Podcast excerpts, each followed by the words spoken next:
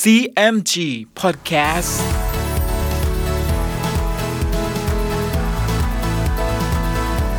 สวัสดีครับ คุณผู้ฟังขอต้อนรับเข้าสู่ CMG Podcast กับผม ดรพนการธานนท์นะครับ เรายังอยู่กับเรื่องราวของสามก๊กผ่านหนังสือเรื่องสามก๊ก Romance of the Three Kingdoms ฉบับย่อ เรียบเรียงโดย สาระบุญคงครับ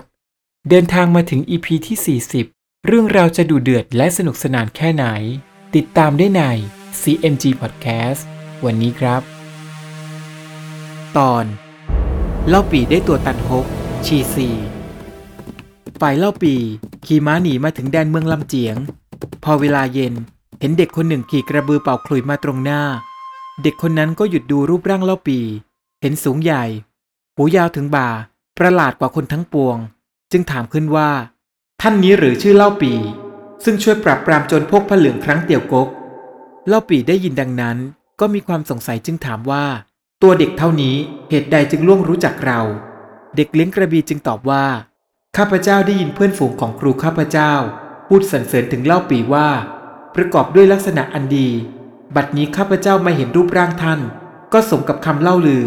ข้าพเจ้าจึงถามว่าท่านชื่อเล่าปีหรือ เล่าปีจึงถามเด็กเลี้ยงกระบือว่า อาจารย์ของเจ้าซึ่งเจรจาถึงเรานั้นชื่อใด เด็กเลี้ยงกระบือจึงบอกว่า ครูข้าพเจ้าชื่อสุมาเต็กโช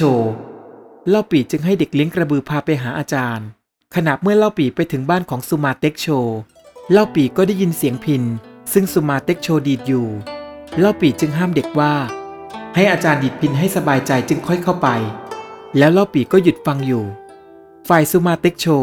ครั้นดีดพิณเสร็จก็ลุกเดินออกมา เด็กเลี้ยงกระบือเห็นสุมาเต็กโชเดินออกมาดังนั้น จึงบอกกับเล่าปี่ว่า คนนี้แหละชื่อสุมาเต็กโช เป็นอาจารย์ของข้าพเจ้า เล่าปี่เห็นสุมาเต็กโชประกอบไปด้วยลักษณะที่ดี ทั้งกิริยามารยาทงาม สมควรเป็นอาจารย์ ก็คำนับตามประเพณีสุมาเต็กโชเห็นเล่าปีคำนับ ก็พิเคราะห์ดู เห็นเสื้อและกางเกงเปียกอยู่จึงว่า ตัวท่านนี้มีบุญและวาสนาเป็นอันมากภัยมาถึงตัวแล้วก็หนีเอาตัวรอดได้ ล่าปีได้ฟังดังนั้นก็หลักใจ จึงคิดว่าเหตุไฉนสุมาเต็กโชจึงรู้เหตุผลทั้งนี้ขณะนั้นเด็กเลี้ยงกระบือจึงบอกกับสุมาเต็กโชว่า คนนี้ชื่อเล่าปี ให้ข้าพเจ้าพามาคำนับท่าน สุมาเต็กโชแจ้งดังนั้น ก็พาเล่าปีเข้าไปข้างใน จัดแจงที่ให้นั่ง และถามว่า ตัวท่านนี้มาแต่แห่งใด เล่าปีจึงบอกว่าข้าพเจ้าเที่ยวเล่นแล้วหลงมา พอพบเด็กเลี้ยงกระบือบอกว่าท่านอยู่ที่นี่ ข้าพเจ้าจึงแวะเข้ามาคำนับ สุมาต็กโชได้ฟังดังนั้นจึงว่า เล่าปีท่านจะพรางเราใหญ่ เรารู้อยู่แล้วว่าท่านหนีภัยมา เล่าปีได้ฟังดังนั้น ก็เล่าเรื่องราวทั้งหมดให้สุมาต็กโชฟัง สุมาต็กโชจึงว่า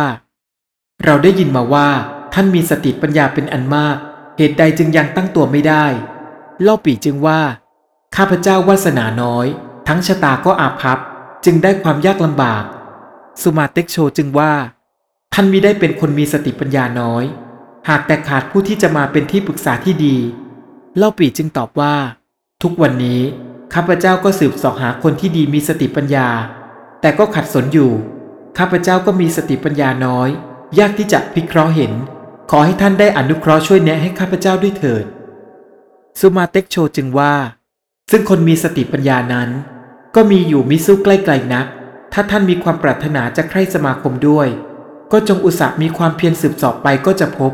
อันฮกหลงกับฮองซูสองคนนี้ ถ้าได้มาเป็นที่ปรึกษาด้วยแต่ผู้ใดผู้หนึ่ง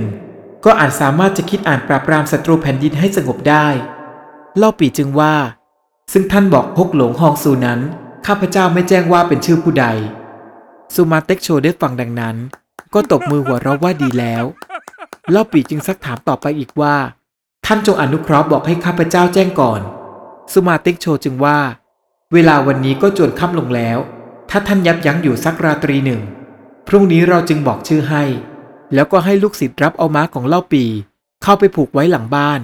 แล้วให้คนจัดข้าวปลาอาหาร และที่พักให้กับเล่าปี ครั้นเวลารุ่งเช้า เล่าปีจึงถามสุมาต็กโชว่า ซึ่งท่านจะบอกเนื้อความให้ ก็เชิญบอกให้แก่ข้าพเจ้าเถิด ซึ่งว่าฮกหลงฮองซูนั้นจะเป็นชื่อผู้ใดเล่า สุมาเต็กโชก็หัวเราะแล้วกล่าวว่าดีแล้วเล่าปีเห็นสุมาเต็กโชมิได้บอกให้แจ้ง ได้แต่หัวเราะอยู่เช่นนี้ เล่าปีจึงว่า ขอเชิญอาจารย์สุมาเต็กโชไปทำราชการกับข้าพเจ้า เหมือนช่วยทำนุบำรุงพระเจ้าฮินเต้ด้วยสุมาเต็กโชจึงว่า ตัวเราเป็นชาวบ้านนอก มีสติปัญญาน้อย ซึ่งจะไปทำราชการด้วยท่านนั้นไม่ได้ และผู้มีสติปัญญามากกว่าเรานั้นยังมีอยู่ ท่านจงอุตส่าห์สืบสอบเอาเถิด ขณะเมื่อเล่าปีพูดกับสุมาเต็กโชอยู่นั้น จูลงก็คุมทหารประมาณร้อยหนึ่งเที่ยวติดตามหาเล่าปีมาถึงเข้า เล่าปีเห็นจูลงมาก็ยินดี เล่าปีจึงลาสุมาเต็กโช แล้วก็ขึ้นม้ากลับไปที่เมืองซินเอีย ครั้นมาถึงเมืองซินเอียแล้ว เล่าปีก็แต่งหนังสือให้ซุนเขียน ถือไปถึงเล่าเปียว เพื่อแจ้งถึงการที่ชัวมอจะลอบสังหารตน ฝ่ายซุนเขียนเมื่อไปถึงเมืองเกงจิ๋วแล้ว นายประตูก็พาตัวเข้าไปพบกับเล่าเปียว เล่าเปียวจึงถามว่า เราเชิญเล่าปีมาให้รับขุนนางณเมืองทรงหยงนี้ ยังกำลังเลี้ยงโต๊ะกันอยู่ เหตุใดเล่าปีจึงหนีไปก่อนเช่นนี้ ซุนเขียนจึงเอาหนังสือนั้นให้แก่เล่าเปียว ฝ่ายเล่าเปียวเมื่อทราบความจริงเช่นนี้แล้วก็โกรธ ให้หาตัวโชมอเข้ามาด่า แล้วก็สั่งทหารจะให้เอาตัวโชมอไปฆ่าเสีย ซุนเขียนจึงว่าแก่เล่าเปียวว่า ท่านจะให้ประหารโชมอก็ชอบอยู่แล้ว แต่ข้าพเจ้าพิเคราะห์เห็นว่า ถ้าโชมอตายแล้ว เล่าปีจะอยู่ในแว่นแคว้นของท่านก็จะไม่มีความสุข เล่าเปียวได้ฟังดังนั้น ก็คิดได้ว่า ถ้าตนเองฆ่าโชมอเสียแล้วพักพวกของโชมอ ก็คงพยาบาท และคิดทำร้ายเล่าปีเป็นมั่นคง เล่าเปียวคิดได้เช่นนี้ ก็มิได้ฆ่าโชมอ แต่ฆ่าโทษไว้ และเล่าเปียวก็ให้เล่ากี่ผู้บุตร ติดตามซนเขียนกลับไปขอเข้ามาเล่าปีแทนตน เล่ากี่กับซุนเขียน ก็ลาเล่าเปียวไปเมืองสินเอีย เล่ากี่ก็เข้าไปคำนับเล่าปี เพื่อทำการขอเข้ามาแทนเล่าเปียว เล่าปีก็ยอมไปตามนั้น สองชายเซ่เล่าสนทนากันตามประษาญาติ แล้วเล่าปีก็สั่งให้คนจัดที่พักให้กับเล่ากี่ ครั้นเวลาเช้า เล่ากี่ก็ลาเล่าปีกลับไปเมืองเกงจิว๋ว เล่าปีก็ขึ้นม้าออกมาส่ง ครั้นเล่าปีกลับเข้ามาในเมืองซินเอีย ก็พบคนคนหนึ่งเดินทำเพลงอยู่กลางตลาด เป็นใจความว่า แผ่นดินจะกลับ ก็เหมือนดับไฟสิ้นแสง ถ้ากบทูจะหัก จะเอาไม้อันน้อยค้ำมิอาจจะทานกำลังไว้ได้ ชาวบ้านนอกผู้มีปัญญา ย่อมแต่แสวงหานายที่มีน้ำใจโอบอ้อมอารี และผู้ที่จะแสวงหาผู้มีปัญญา หารู้จักเราไม่เล่าปีได้ฟังคนทำเพลงดังนั้น ก็ประหลาดใจจึงคิดว่า ถ้อยคำสุมาเต็กโชบอกว่าฮกสงฮองซูนั้นชารอยจะเป็นคนนี้มั่นคง เล่าปีจึงลงจากม้า เข้าไปคำนับแล้วก็พาเข้าไปถึงที่อยู่ เล่าปีก็ได้ทราบว่า ชายผู้นี้ชื่อตันฮก และตั้งให้ตันฮกเป็นที่ปรึกษา ตันฮกก็กล่าวกับเล่าปีว่า มาซึ่งท่านขี่มาเมื่อกี้นั้น ลักษณะชื่อว่าเต็กเหล่า แม้มีกำลังแลฝีเท้ารวดเร็วก็จริง แต่มักเกิดอันตรายแก่เจ้าของ ซึ่งท่านจะขี่ม้าตัวนี้สืบไป อันตรายจะมีแก่ท่าน แต่ข้าพเจ้ารู้เล่อันหนึ่ง ซึ่งจะช่วยให้ท่านขี่ม้าตัวนี้ต่อไปได้โดยปลอดภัย เล่าปีจึงว่า ท่านมีวิธีการอันใด จงช่วยอนุเคราะห์ด้วยเถิด ตันฮกจึงบอกว่า วิธีที่จะช่วยแก้ความร้ายนี้ก็คือ ท่านจงเอาม้าตัวนี้ ไปให้คนที่ท่านไม่ชอบขี่ บุคคลนั้นก็จะมีอันตรายตายไปก่อน แล้วท่านจึงค่อยกลับเอามาขี่อีกก็จะปลอดภัย และมีความเจริญสืบไปเล่าปีได้ฟังดังนั้นก็โกรธจึงว่า ท่านมาสั่งสอนสิ่งที่ไม่เป็นธรรมเช่นนี้ ควรแล้วหรือ เราไม่ขอได้ยิน ตันฮกหัวเราะและตอบว่า ซึ่งข้าพเจ้าว่าทางนี้จะลองน้ำใจท่าน บัดนี้สมเหมือนหนึ่งคำเล่าลืออยู่แล้ว เล่าปีจึงว่า เขาเล่าลือกันนั้นก็ชอบอยู่ แต่ที่จริงตัวเราก็พอประมาณ จะเหมือนคำเขาว่าทีเดียวนั้นหาไม่ได้ แล้วเล่าปีก็ตั้งให้ตันฮกเป็นใหญ่ บังคับบัญชาทหารทั้งปวง ฝ่ายโจโฉเมื่อยกทหารกลับมาเมืองกิจิวนั้น ก็แต่งให้โจหยินลิเตียนลิกองลิเซียง คุมทหารสามหมื่นนาย ยกไปตั้งอยู่ณเมืองห้วนเสีย อันเป็นหัวเมืองขึ้น วันหนึ่งลิกองลิเซียงจึงว่ากับโจหยินว่า เล่าปี่ยกมาอยู่เมืองซินเอีย เห็นจะคิดทำการใหญ่หลวงจำจะกำจัดเสียให้ได้ ข้าพเจ้าสองพี่น้อง จะขออาสาไปตัดเอาศีรษะเล่าปี่มาให้ได้ โจหยินกับลิเตียนได้ฟังดังนั้นมีความยินดี จึงจัดทหารห้าพันนายให้ลิกองลิเซียง สองพี่น้องลิกองลิเซียง ก็คุมทหารยกไปถึงปลายแดนเมืองซินเอีย ฝ่ายมาใช้เห็นกองทัพลิกองลิเซียงยกมาเช่นนี้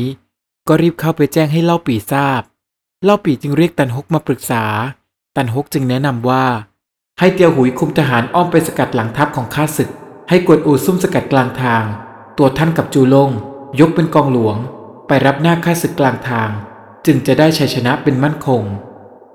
เล่าปีได้ฟังดังนั้นก็เห็นด้วย จึงให้กวนอูกับเตียวหุย คุมทหารไปทำตามคำตันฮก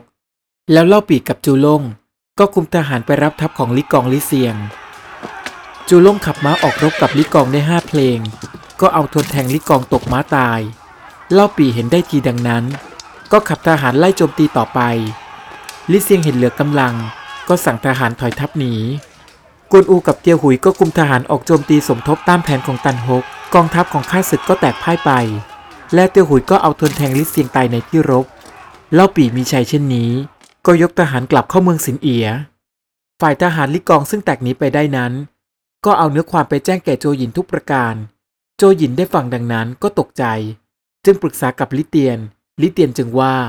ขอให้ท่านตั้งมั่นไว้เช่นนี้ก่อน แล้วแจ้งไปให้มหาอุปราชยกกองทัพหลวงมาช่วย แม้ว่าลิเตียนจะทัดทานโจหยินเช่นนี้ แต่โจหยินก็หาได้เห็นด้วยไม่ หากแต่ดึงดันที่จะยกทัพไปโรมรันกับเล่าปีต่อไป ลิเตียนจึงกล่าวขึ้นว่า ถ้าท่านยังดึงดันเช่นนั้นแล้วก็ตามท่านเถิด ข้าพเจ้าจะขออาสาคุมทหารอยู่รักษาเมืองหุ้นเสีย โจหยินได้ฟังดังนั้นก็โกรธจึงว่า ท่านเจรจาเช่นนี้ ก็เห็นว่าท่านเป็นคนสองใจอยู่แล้ว ลิเตียนจึงว่า ข้าพเจ้าว่ากล่าวเตือนสติทั้งนี้โดยความจริง หาได้เอาใจออกห่างท่านไม่ แม้ท่านคลางใจเช่นนี้ ข้าพเจ้าก็จะไปด้วย